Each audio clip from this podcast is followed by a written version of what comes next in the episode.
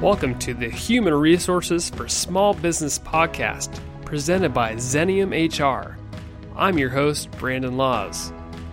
Whether you're an HR professional or a small business leader, each episode of this podcast is designed to bring you the latest in technical HR and leadership at your convenience. More content is available on our website at www.xeniumhr.com. Let's dive into today's topic.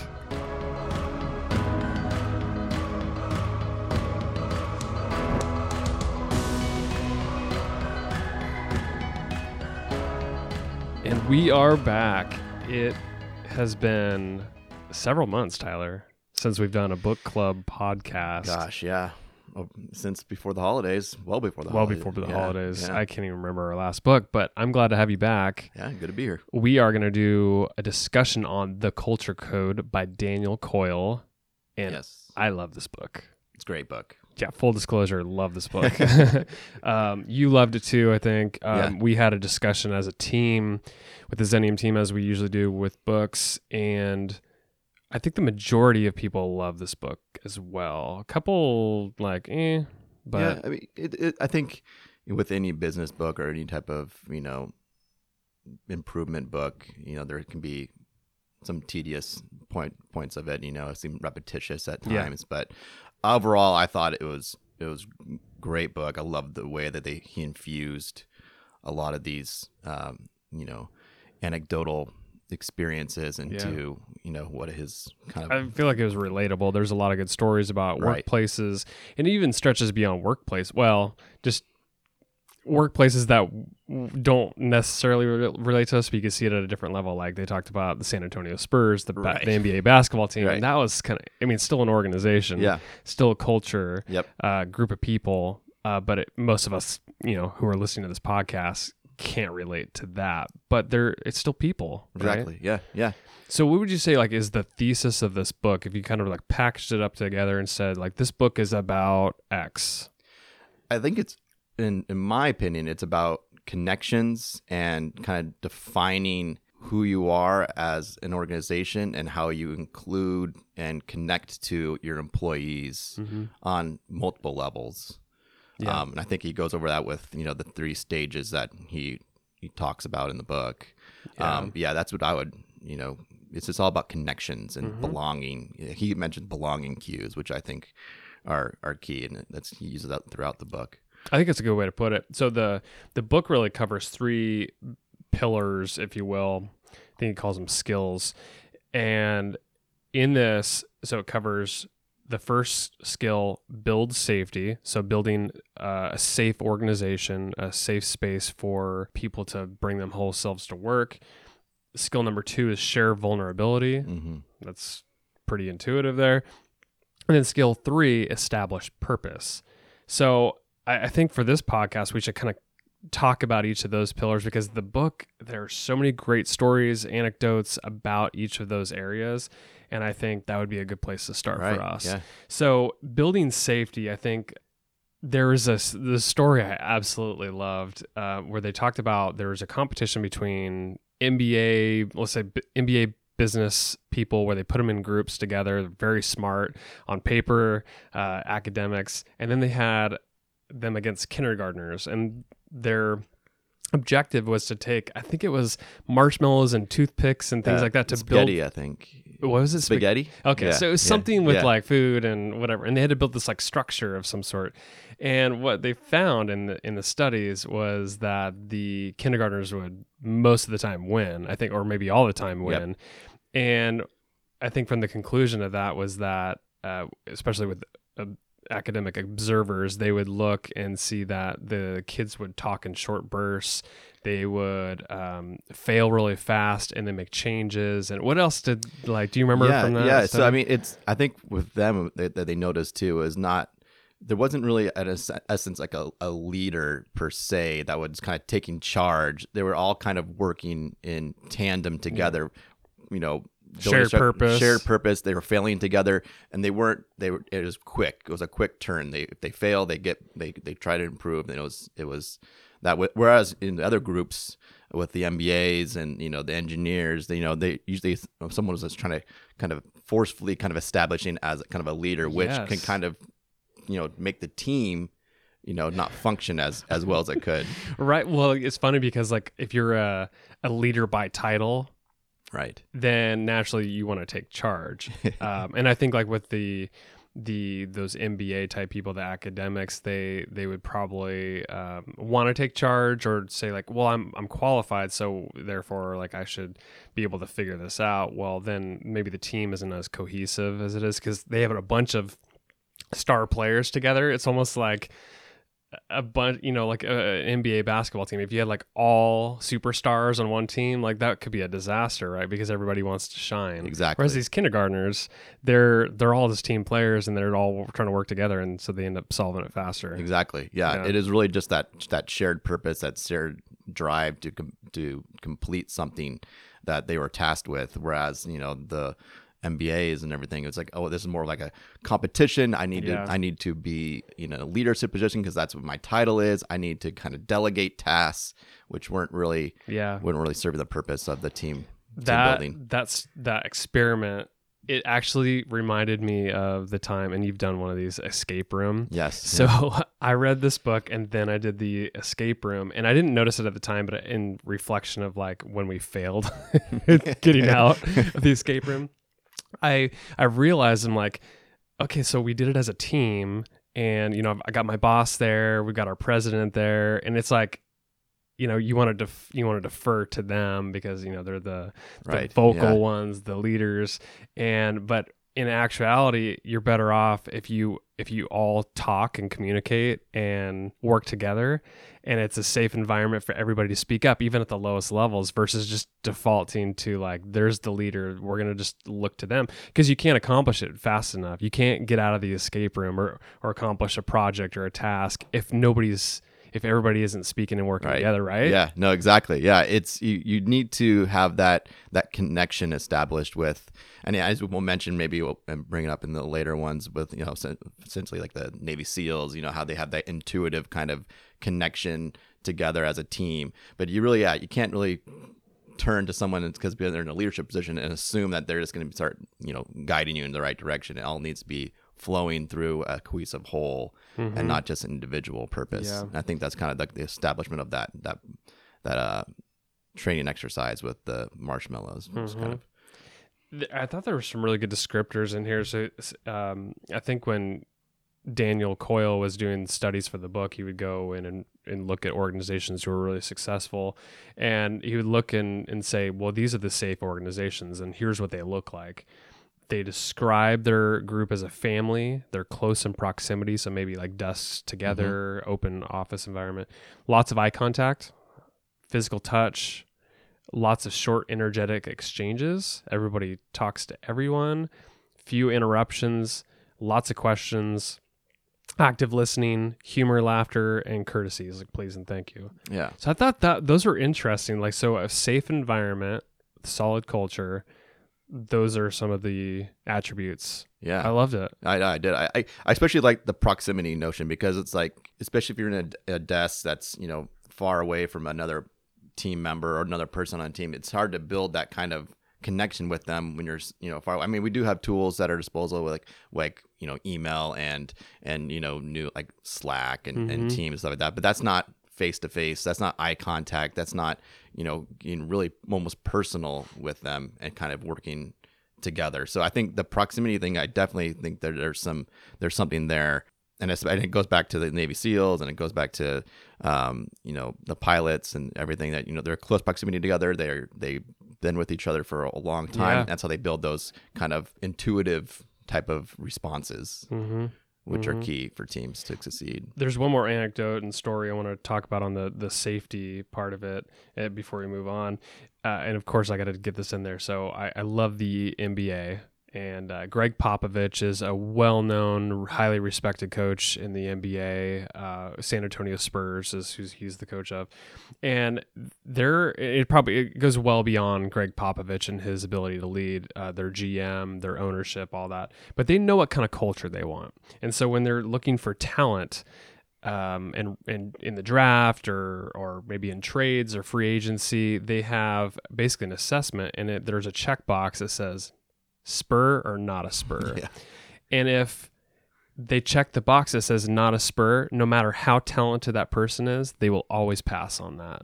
Right. Yeah. How interesting is that? I thought that was fascinating. Yeah. I, I, I especially knowing that maybe these these players are you know just superstars and can can game change. If they don't, if they're not part of that, or if they don't feel like they're a part of that that family, the Spurs family, then they're not going to even give them the time of day. They you know say we'll move on to someone else. But um, I thought that was it's a very interesting approach, especially you know with these nowadays with the super teams coming around It's and everybody's crazy. just buying up you know superstars Totally. the Spurs are focused on let's establish our our group, our family Yeah. as a whole, and it and it's, it's reinforced in the in the stories with Gregg Popovich, you know how he builds connections with with his uh, players and other people in the organization. He brings articles circled with you know.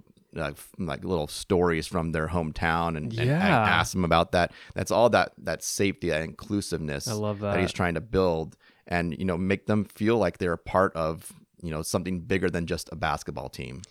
I, I love that part because um, them, you know, the NBA is becoming, and a lot of our organizations is we're not off limits to this. We're becoming uh, where we have people from all over the world coming to work for us. And the Spurs, they have people from from Europe. There's from Turkey and Argentina Yeah, yes. and Africa and uh, all these places where these very talented basketball players will come into America to play in the NBA. It's Yeah. the dream, right? And so your point about he'll bring up these stories and, and probably do little history lessons with the team to make sure everybody's connected to each other and then to the overall purpose of the organization. And I thought that was a beautiful illustration because if he didn't do that, how quickly would it fall apart? I mean, Exactly, these people speak yeah. different languages for the most yeah. part, and if they weren't sh- a part of that shared purpose, it would easily fall apart because these people they just want to be the best basketball player and make as much money as possible and like what shared purpose Exactly, is and there. because it, it, it, transcends just you know we're playing basketball, at least in Gregg Popovich's mind, or you know he had you know the daily briefings before trainings or, or, or matches, or he would ask them just general questions about you know you know politics or Yeah. movies, food. You know, he just asked them just random things and what their what their uh, thoughts are on those, and he's just trying to build these connections at a deeper level than just I'm a point guard, I'm going to pass it to a shooting guard or or what have you in terms of you know basketball structure. It's more like we're individuals as part of a you know, a family, and we want to get to know each other on a deeper level, and that's how he views would be you know making a, a, a better team, yeah a better Yep. group and organization. Absolutely.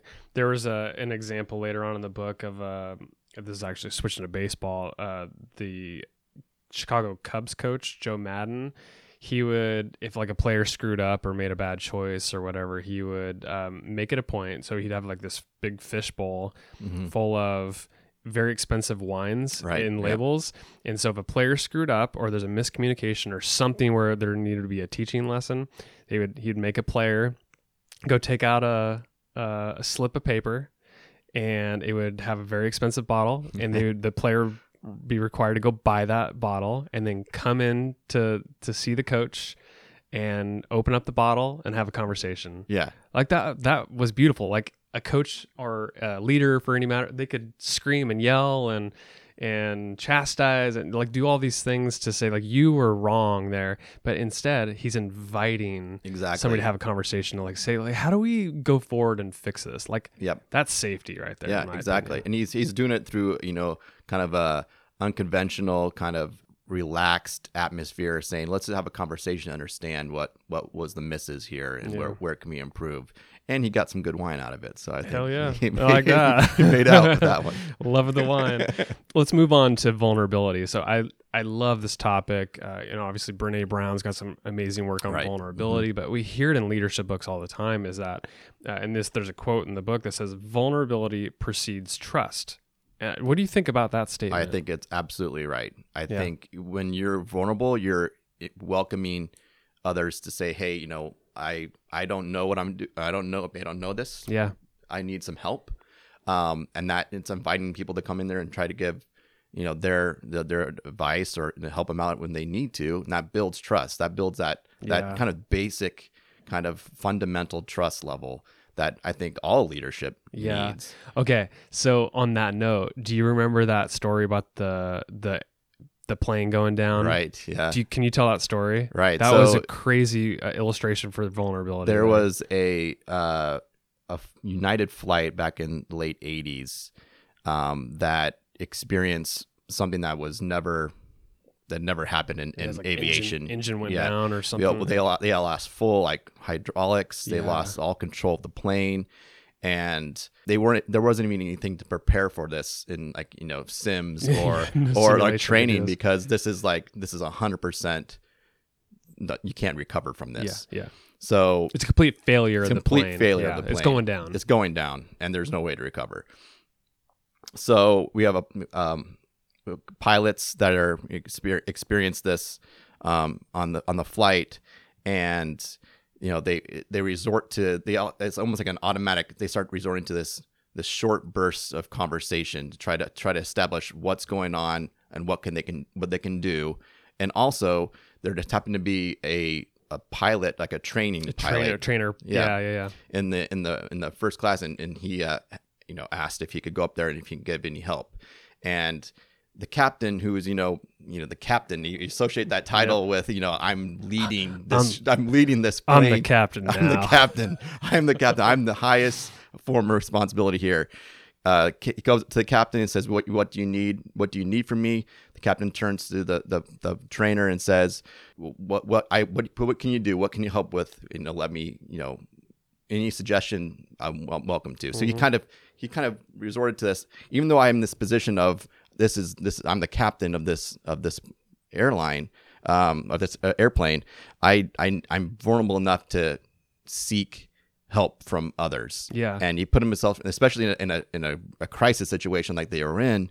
Um, he kind of you know let that vulnerability kind of show and say, hey, any any suggestions? You know, let's let's work on it together. Well, they showed some of the transcript for, from that from Yeah. the from the cockpit, and it it was interesting. Maybe they just pull out a snippet, but it was like these very short bursts of like, okay, there's one thing. Oh no, it's it didn't work, and then like, and then somebody'd respond, and it's like, no, I, I don't got it, or I don't know what I'm doing, and so they just continue to communicate really fast, and then they were able to somehow keep the well they the plane went down, but. Mm-hmm. Right. only a few people died versus like catastrophic like yeah it, everybody. it, it, it, it, it yeah it, uh, there it, there was a lot of loss of life on the on the plane but you know a lot, a lot of people you know owe their lives to these these yeah. pilots and who are trying to get in, a- in an impossible situation get this plane not only to a, an appropriate airfield yeah. but to, to land it in a way that would minimize mm-hmm. casualty. And they did the rep, you know, they did the Sims 28 other times, and each time they didn't even make it to the to the yeah airfield. crazy So I mean, insane this was it was so the- these micro these micro speak yeah like these micro talk back and forth. There was what and this this you know perceived uh, vulnerability where hey I'm we're we need to work on this together. Yep. No one's taking the point on this. We're all working as a team. That was kind of could what Could you imagine what would have happened if that captain would have said i'm the captain i'm making all decisions and then the other two just stayed silent right. Yeah. nothing would have happened they wouldn't have worked together they like they wouldn't have came up with random ideas that could Yeah. have saved them Yep. and i think that's the risk is that everything's top down uh, leadership's not vulnerable because then what if you like you basically shut out your contributors your lower level employees from great ideas that could save the business Right. or the organization or Yep. you know, everybody's got good decision making and if if you're not a leader who says i don't i don't know the answer i don't know what i'm doing can you help and I think it's just it's just that that kind of response. Like I don't know. I mean that's okay. It's it's okay not to know everything. No one's saying you you're you know omniscient in in whatever you know field you're in, but that to have that vulnerability, say, hey, I don't know. I I could what are, what are your suggestions or mm-hmm. what can we do to kind of find this out or you know seek help in a way from a leader that's that that builds that trust from you know people who report to him or and just general people in the in the organization that see this leader as we he's strong he's a strong leader but also he knows when he needs help or Yep. she needs help so Yep. it's great let's let's end the podcast by talking about purpose. We talk a lot about purpose on the podcast, but I don't think we could ever say it enough because if there's no shared goal with organizations, then it's hard to align people to it, Right. and it's hard to, for one, retain and attract the people because if you are unclear about what the purpose is, I mean, like that's that's one of the first steps there. There's a great line in here defining what purpose is. So, quote, purpose isn't about tapping into some mystical internal drive, but rather about creating simple beacons that focus attention and engagement on the shared goal. End quote. right Yeah. I love that. yeah that's It- great Yeah, it's um it's really clear. And I think what's interesting is that like you would think if you talk about purpose in an organization that your employees people working for you should know and maybe even clients of yours they should know what it is. And Yeah. that's just simply not true. So there was a study by inc. magazine and they asked executives to predict the percentage of employees who could name the company's top three priorities. 64% of the executives said that employees could name them but in reality what was that number do you remember I don't remember but it was it was low. it was two percent. so I think this, like this, to me, this says restate your purpose, restate Yeah. your priorities, restate your values over and over and over again. Publish them, put them on the walls, talk about them in team meetings. Because if people aren't aligned with that purpose, they're gonna go off course. Exactly. Right? Yeah. I mean, it, it purpose and and the kind of the the values of the organization need to be ingrained in in the employee in employees that you know that work there, and uh, not just that, but you, you have to you have to show you know these these values in action. Because I think actionable you know metrics are what people respond to you know? And I, I think back of the you know the Johnson and Johnson you know back in Oh, the that early- a yeah, great yeah, the, the early '80s, uh, the Tylenol uh, Mhm. cyanide poisonings, yeah, and so they terrible situation. it was a terrible situation. This you know Tylenol was you know if people don't know in the early '80s, there was cyanide was slipped into you know several bottles and of I think one worker put it into. yeah someone they actually don't know who it was. Um, Still don't know who it was. No, they never Oh, found out who it was. Um, but people people died. Seven people died from these cyanide poisonings, and people were like, "Oh, Tylenol's done for. This is this is you know Johnson Johnson owns Tylenol, and they you know they're not going to recover from this." And you know the F, they Johnson Johnson was meeting with the FBI and the, the police, Chicago, Chicago police, and they're you know they're informing them, "Hey, you need to don't recall everything, just recall the." You from know, the one plant from the one Chicago area that Yeah. where we got these these these cases from. They don't recall everything because I'll just cause mass panic, um, and it'll cost you guys hundreds of millions of dollars. Well, Johnson and Johnson, the executives there, you know, they they you know took that advice, but they said, you know what, our our purpose and our values was to you know they have that this 311 word tenant which just you know that it's their main purpose is to the doctors and Yep. to the and to the people so they said that's that's our primary focus so they recalled everything, all Tylenol Probably hundred million dollars. hundred million dollars. Yeah, that they recalled. But that that was that was who they were as an organization. That was their that was their their purpose was Uh-huh. to serve the doctors and the and the and the, the nurses and you know the medical medical people and the, and then the general public itself. And it kind of transformed their business to be more of you know into like a product focus into more of like a safety Absolutely. focused uh, organization, which I thought was just a fascinating. Beautiful. It's a beautiful. I mean, it's a it's a sad story, but there's a silver lining in it. Is that they they their purpose was their Right. compass, Yeah, exactly. and they knew what they needed to do. It, the decision making is easy when you know what your purpose is, and I Yeah. think that for any culture, that's what it's all about. Is if you're very clear about what you're meant to do as an organization, then decision making should be pretty easy. Yeah, and that that's kind of kind of goes back to what I was saying about having that kind of actionable, kind of visual kind of response to your your purpose, so that employees can see that and not just uh, you know writing on a like a wall or uh, on, Yeah. a, on a piece of paper. Actually, seeing that in action Hmm. is is means a lot more and does goes a lot you know a lot farther in your organization to kind of establish that that ingrained value set with all your employees. Yeah, love it.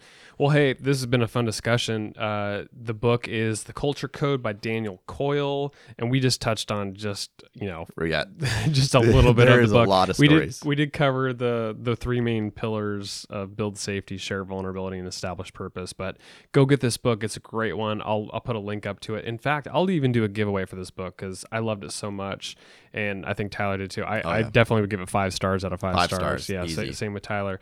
So I'm gonna do a book giveaway for this. Um, give us a review on Apple Podcasts. Screenshot it. I'll give it to the. I'll do random three three drawings for it. So um, send me the review. Twit you know tweet at me whatever you need to do. But um, I'll give away three books for that. So Tyler, any parting wisdom for us, buddy? What are you up to? Oh, right now we're uh, focusing a lot of equity and, Yeah. and compensation. We're kicking that up in 2019, especially with the new Oregon Equal Pay Act and, Yeah. and the Washington Pay Act too. As I think a lot of states are going to start. Well, we'll talk about that in Yeah. another podcast because there's so much meat on the bone there. But I think a lot of states will probably start adopting that oh yeah, equal pay Uh, stuff. California will be right down. Yep. So you're doing a lot of uh, data analysis right Exactly, now. yep. That way. Yep. Cool. well, thanks for coming on the podcast. great. You're on Twitter and LinkedIn. Yes. Okay. Ma- Mavison is your Twitter handle. Yep. And Yep. then uh, LinkedIn, just search for Tyler Mavison. I'll put links up in the show notes. Thanks for joining us for the podcast today. You can follow me on Instagram and LinkedIn and Twitter and all those places. Um, thanks for listening today, and we'll see you next week.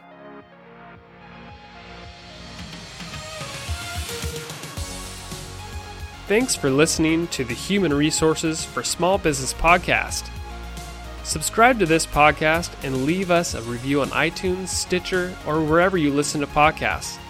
Also, be sure to check out our blog at www.xeniumhr.com forward slash blog and follow us on Facebook, Twitter, and LinkedIn to hear about the latest in HR and leadership.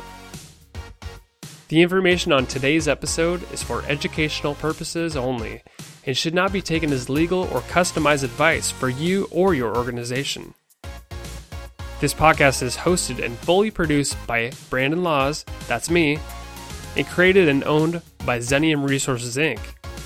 For more information or to contact us, visit www.xeniumhr.com